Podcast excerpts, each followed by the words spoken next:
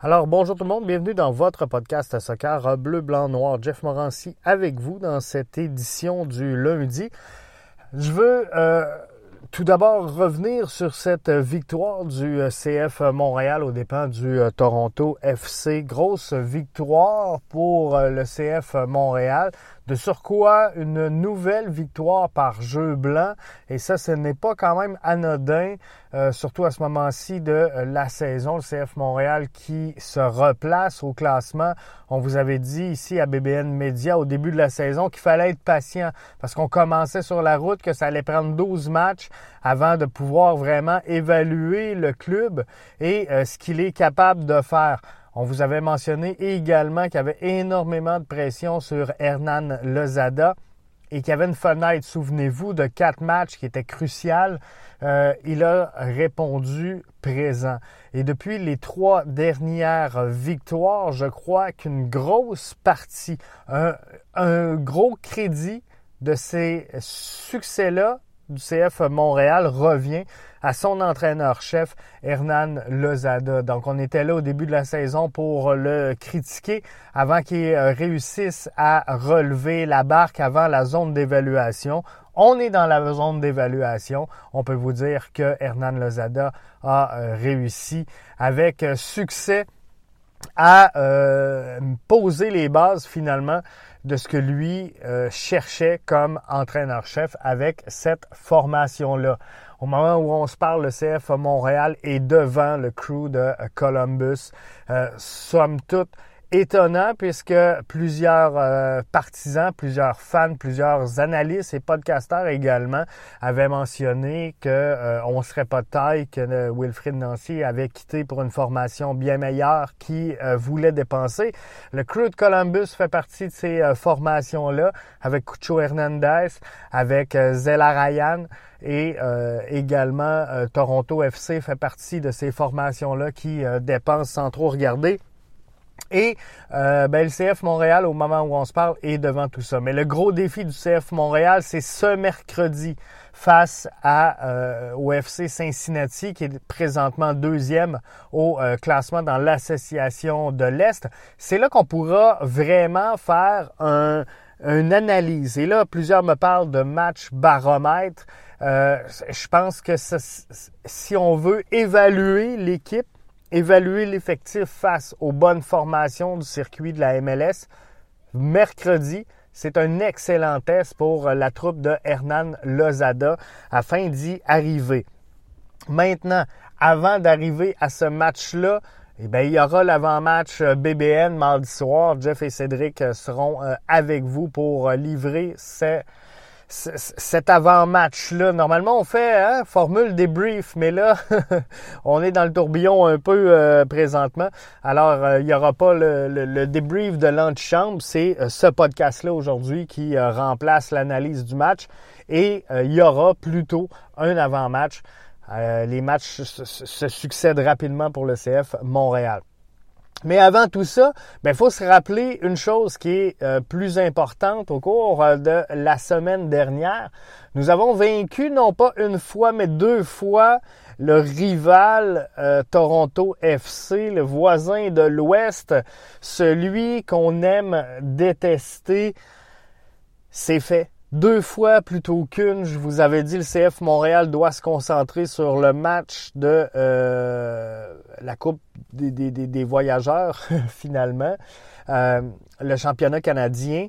Et j'aurais accepté de prendre un point ou une défaite au stade Saputo, mais on a réussi non seulement à prendre trois points au stade Saputo ce samedi, on a réussi également à blanchir un adversaire qui a quand même une bonne force de frappe. Avec les Lorenzo Insigne, avec les Bernard Deschki, euh, je suis obligé de vous dire que Toronto a quand même une formation qui, à tout moment, peut représenter une menace. Et c'est ce qui fait qu'on a des gros DP qui gagnent euh, des, des, fortunes, c'est que ces joueurs-là peuvent à tout moment te changer le cours d'un match et euh, c'est ce qui commande finalement le salaire qui est relié à leur signature. Donc des Lorenzo Insigne euh, qu'on a réussi avec succès du côté du CF Montréal à neutraliser lors de ces, euh, cette rencontre-là, tout comme Bernard Deschki, ben c'est des joueurs qui peuvent te faire mal à tout moment. C'est des joueurs que tu ne peux pas laisser seuls.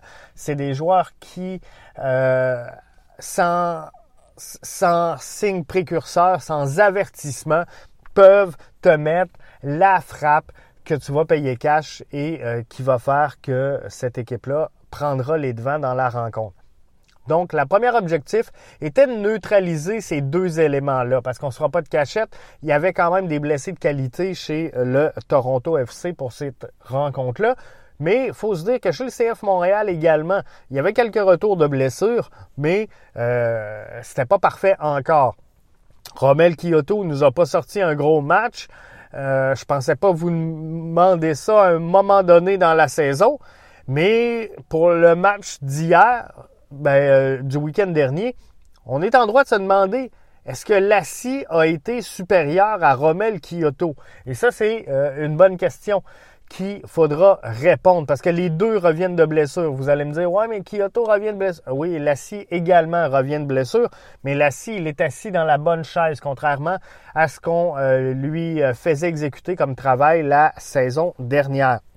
Donc, pourrait devenir une menace à cette poste-là. Cette euh, chose certaine, c'est qu'il y aura euh, dorénavant de la compétition pour Rommel Kyoto qui, euh, je le rappelle, devra prochainement renouveler son contrat avec le CF Montréal ou ailleurs, mais devra nous offrir une grande saison. Il y a même des animateurs de podcast ici à BBN Media qui a dit on devrait échanger Romel Kyoto et Victor Wanyama. C'est un peu fou, hein? Mais euh, regardez les derniers matchs et euh, la séquence actuelle du CF Montréal et combien de ces victoires sont directement liées à Romel Kyoto et Victor Wanyama? Moi, je suis convaincu qu'il n'y en a pas tant que ça, mais c'est un autre débat.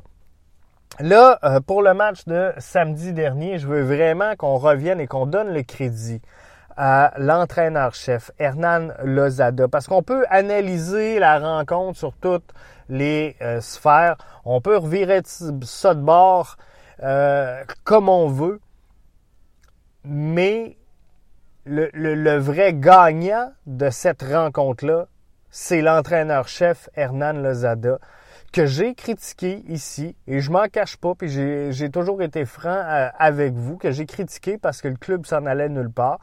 Euh, ceci étant, je vous ai toujours dit, ça va prendre une douzaine de matchs avant qu'on analyse comme il faut le travail de cet entraîneur-chef-là et de la formation 2023 du CF Montréal.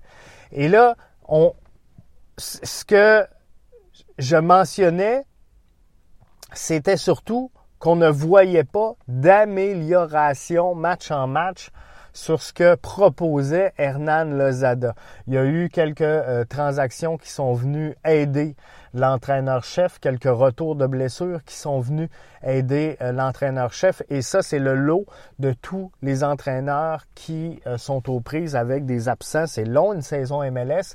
Et là, ben, tranquillement, pas vite, le, CF Montréal a retrouvé du lien, a retrouvé de la consistance. Mais ça, il faut que tu l'exploites. Et Hernan Lozada a su, dans les trois derniers matchs, mettre son grain de sel afin vraiment de venir donner la victoire.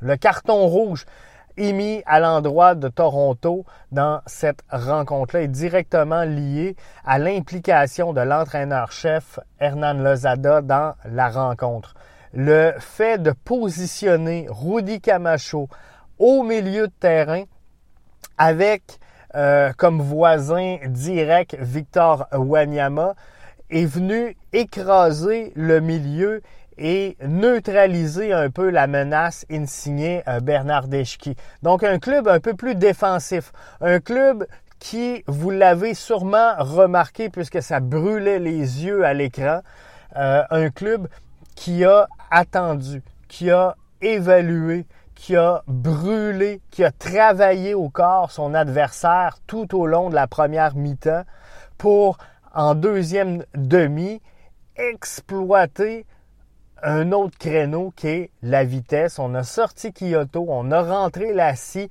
Et ça, il n'y a pas beaucoup d'entraîneurs-chefs qui auraient procédé à un changement comme ça en plein euh, milieu de match, soit à la demi. Souvent, c'est des changements qu'on voit arriver à la 60, à la 70e minute de jeu. Mais Hernan Lozada a eu le cran, le culot, l'audace et surtout la confiance de dire on va effectuer un changement, on va changer le rythme de cette rencontre-là. On va changer le tempo. Et si le CF Montréal a laissé énormément Toronto jouer au ballon en première mi-temps, ben c'est eux qui ont contrôlé le deuxième 45. Ça a été l'affaire du CF Montréal d'un bout à l'autre de cette deuxième mi-temps.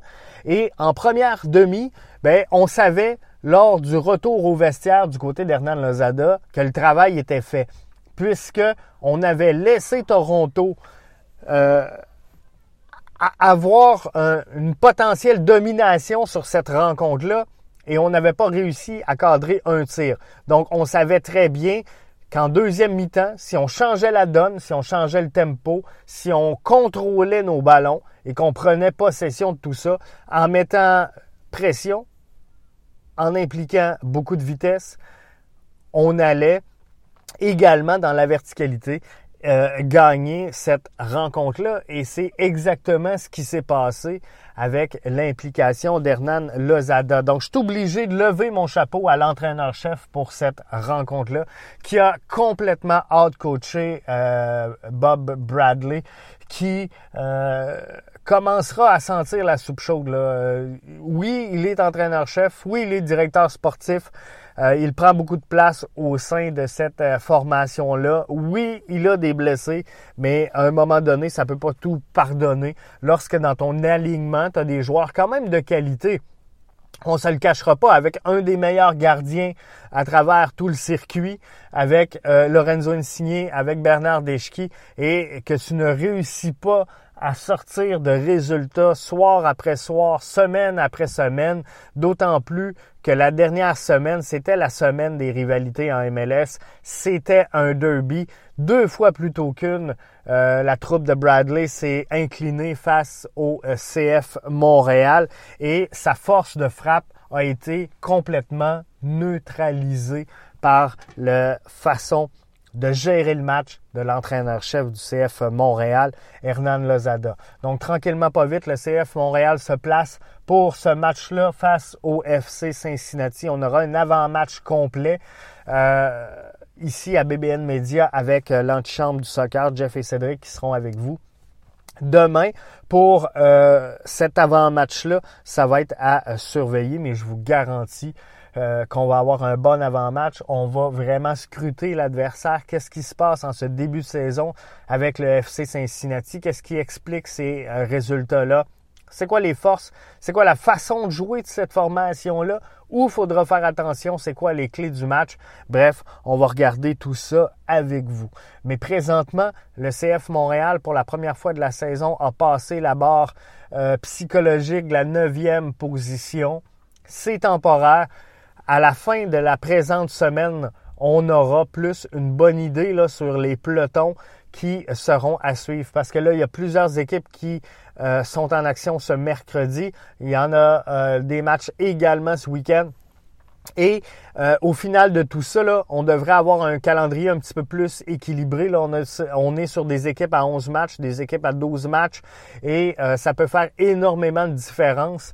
Donc, de ramener tout le monde euh, à peu près au même niveau à la fin de la semaine, ben, ça devrait nous donner un bon portrait, une bonne photo pour une première analyse là, je vous dirais, euh, rigoureuse de ce qui se passe. On voit se détacher un peloton, c'est sûr, euh, avec New England et euh, le Cincinnati, mais on, va regarder les pelotons qui suivent, puis qui pourrait se battre pour être dans le top 4, qui pourrait se battre pour être de 5 à 8, qui sera à l'extérieur du portrait des séries. ça va déjà commencer à donner euh, une bonne idée de qui devrait être en haut de la barre du 9, en bas. C'est sûr que le, mercato estival va venir finaliser tout ça et euh, jouer jouer de façon significative dans la fin de la présente saison. Donc, on va regarder tout ça avec vous là-dessus. Je vous rappelle, victoire du CF Montréal, on le dira jamais assez, deux fois plutôt qu'une, face au Toronto FC. Bonne semaine à vous. Manquez pas demain l'avant-match avec Jeff et Cédric.